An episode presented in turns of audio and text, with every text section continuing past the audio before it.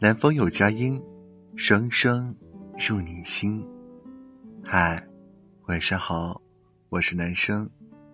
今天过得好吗？杨绛先生曾说：“我甘心当个数字零，人家不把我当个东西，我正好可以把看不起我的人看个透。”细细品味他的人生观，只觉得人间清醒，通透至极。不争是杨绛一生的写照。他很喜欢自己翻译的一句诗：“我和谁都不争，和谁争我都不屑。如果看不惯一个人，不必与他争出高低，做个透明人，藏起锋芒，远离是非，你就赢了。人这辈子会遇见形形色色的人，学会这三句话。”才是最高明的处事方式。第一句，不争，以退为进。不争是一种保全自己的智慧，也是一种以退为进的至高境界。面对世间诸事，当你学会了不争，你就是真正的胜者。第二句话，不理，沉默是金。有人问余光中。该怎样应对那些天天找你茬、追着骂你的人？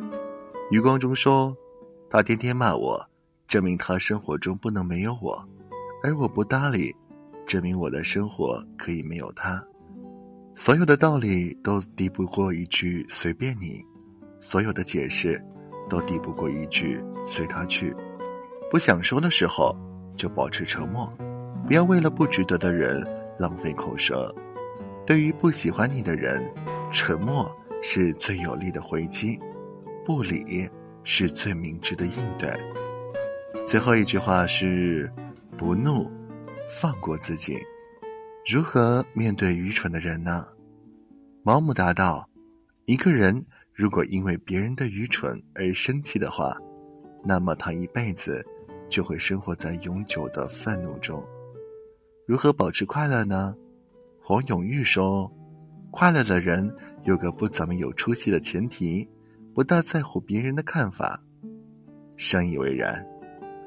很喜欢余秋雨在《山居笔记》里所做的一段话：“成熟，不是一种不再需要对别人察言观色的从容，一种终于停止向周围申诉求告的大气，一种不会理会喧嚣的微笑。”一种洗刷了偏激的淡漠，一种无需声张的厚实，一种能够看得很远却并不陡峭的高度。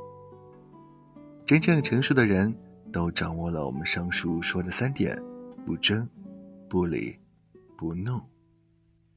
在这个喧嚣的世界上，守好心中的宁静，心静人自安，稳居天地间。今天的分享就到这里，祝你晚安，明天见，拜。